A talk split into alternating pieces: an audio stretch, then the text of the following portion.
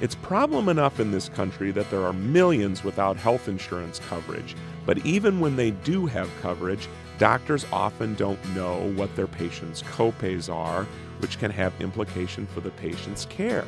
But there's a movement toward evidence-based health plan design that can result in more favorable healthcare outcomes for patients. Welcome to Inside Healthcare on ReachMD XM Channel 157, the channel for medical professionals. I'm Bruce Japsen, the healthcare reporter for the Chicago Tribune, and with me today is Dr. Jan Berger.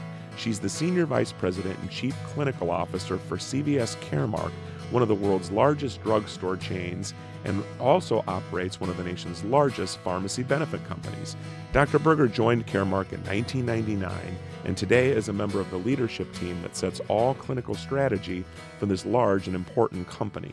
Dr. Jan Berger, welcome to ReachMD. How are you today, Bruce? I'm great. So tell us, Dr. Berger, exactly what is evidence based health plan design? And I really appreciate you being here because it is such a complicated system, but yet something like evidence based health plan design is rather simple and it's very important to the doctor patient relationship. So, if you would, could you give us your insight on what exactly this is and how can it help? Absolutely.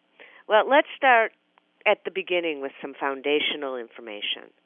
First of all, payers, and that can be the health plan or an employer, decide on how much out of pocket or copay that a patient will be paying for certain treatments or medication. So, for example, a mammogram for a woman going in may cost X amount of dollars, $50, $100 out of the patient's pocket as their copay, and then the employer or the health plan picks up the rest in medication management, we know that very often there are two or three levels of copay or out of pocket for the patient. So a generic generally costs the least. Then certain brands cost a second amount, and other brands may cost a third amount or not even be covered. Historically, it was usually a split for the patient of anywhere from 10 to 30 percent of the total cost came out of the patient's pocket and the remainder coming from the payer. Now we're starting to see some more thought going into this. So, how much a patient pays out of their own pocket really may depend on how much good this medication may bring to the patient. So, in some areas, that physicians do not know, and they're not really paid to know this. They're trying to care for the patient, and they don't really understand the fact that one patient may come in and have a copay that's might be like thirty or forty dollars that pays for maybe 40% of the medication, but they also, another patient might come in with coinsurance where they're paying for half. And so, if the physician knew up front what the financial relationship is, they would be able to make a better call on what to give the patient. Is that pretty much what is happening? Yes, absolutely. And, you know, time and time again, I'm in front of my peers and I hear from physicians on a regular basis their frustration level around not knowing what a patient is going to pay. And to your point, really not necessarily caring because it can be overwhelming and they could be spending most of their time on that and not on the clinical issues. But the truth is, we have to find a way to start having those kind of financial conversations with patients. Otherwise, we are suggesting or ordering tests for them that they never go and fill or get because they can't afford it. So, what is a company like CVS Caremark doing? I mean, walk me through this, if you will. Either what is going on now, or maybe something that's in uh, some early stages of development, and perhaps what a physician could do to get some of this information out of a patient, which I know is going to be difficult because doctors always say they they are already squeezed on how much time they can have with patients. I think one of the easiest things we can do as physicians, and mind you, it's not totally easy, but it is one of the easiest things we can do, is if e prescribing is available to you, really embrace it. Because what happens then is while you have the patient in the examining room with you, you can pull up the medication you are considering giving that patient, and it will tell you right away what the patient will be paying out of pocket, and if there are other alternatives that may be less expensive for them.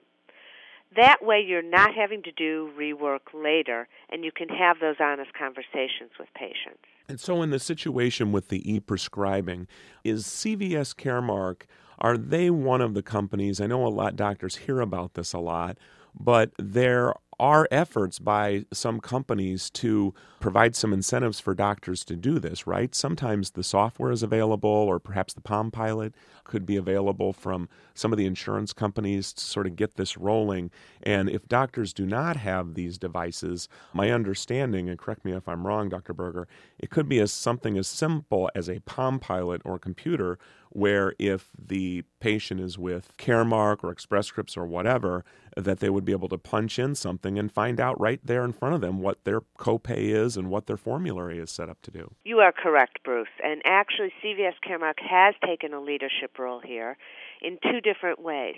One of which, every single physician within the United States, if they have a computer in their office, can go to something called iScribe.com and can e prescribe off their computer at no additional charge to them or the patient whatsoever. And the patient specific plan and how much they would pay and their formulary, in most cases, not all, but in most cases, will be available to them there. We've also, in conjunction with Medicare Part D, have offered up to 10,000 physicians around the United States the handheld, as you said, a Palm Pilot like device where they can e prescribe off of that anywhere that they may or may not have the internet and a large computer. So we have made that available. For those who don't want to e prescribe, we send to every single one of our covered patients in our PBM, we send to them a list of the drugs and the discounts that they would get or their out of pocket, and that would include those that are covered by evidence based plan designs. Well, if you're just joining us, you're listening to Inside Healthcare on ReachMD XM 157, the channel for medical professionals.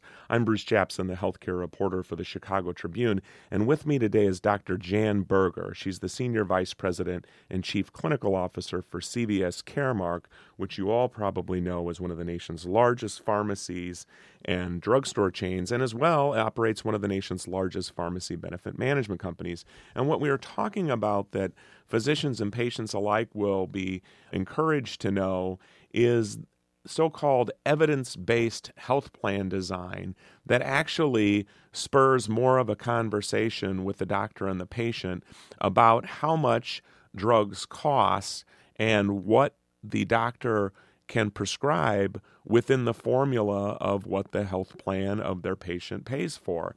And so, doctor, is this in its infancy? Or if, let's just say, you're a patient with that doesn't have health insurance, which unfortunately that is still a huge problem in this country, what can the physician do to get the ball rolling on helping a patient work their way through this system? Well, you asked the question first about whether or not evidence based plan design is in its infancy.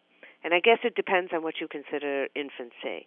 There are a number of organizations, such as ours, that has had clients, both employers and health plans, that have been working in this evidence based plan design model.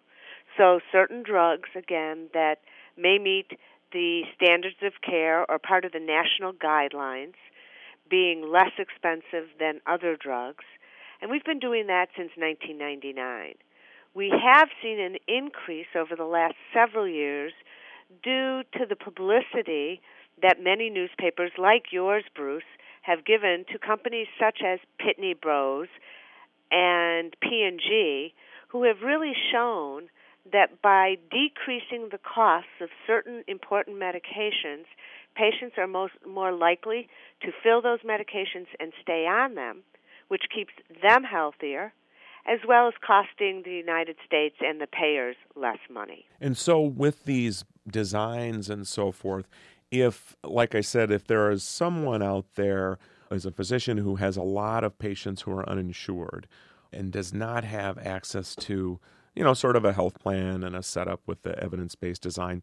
What should the physician do to begin spurring a conversation about how much drugs cost and so forth? I mean, it's just something that they need to think about, or is there a way to address this? Yeah, unfortunately, costs are an important piece of the conversation we have to have with our patients. None of us are comfortable with it. We surely are not taught that in medical school. But I would say one way to open this conversation is through the use of generic medications. Generics do cost less than brand drugs and have gone through the FDA the same way that brand drugs do. And by saying to patients, I do have alternatives for you that may cost you less, it really opens up the conversation about cost. And in fact, there have been studies that show when physicians open up the cost conversation, patients believe that their physicians care more about them. It increases the trust relationship and increases the outcomes for the patient. I will also tell you once you have a relationship with your patients, it really makes it more fun, at least it has for me, to practice medicine. Well, the interesting thing, too, on spurring conversations about costs of drugs with their patients, a lot of physicians may not know, and you certainly do, given the client base that Caremark has as some of the nation's largest employers, there probably is an unprecedented number of generic drugs that are available to people with employer based insurance that are free. I mean, there seems to be that almost every day there are offerings by some employers that people find out about open enrollment time where people can get generic drugs for free. That is correct. We do have a number of clients who, as part of their copay structure or their evidence based plan design, where again, this is an important medication for the patient, that they have made generics free, hoping to get patients to look at them seriously as an alternative and to keep them on the medications. I would like to thank Dr. Jan Berger of CVS Caremark, who has been our guest, and we have been discussing evidence based health plan design and more broadly how doctors can spur more conversations with their patients about how much drugs cost, and that in turn will help them better adhere to their medication regimens. I'm Bruce Japsen of the Chicago Tribune, and you've been listening to Inside Healthcare on ReachMD XM 157, the channel for medical professionals. We welcome your comments and questions through our website at reachmd.com, which now features our entire medical show library, including this show in on demand podcasts. And I would like to thank you today for listening.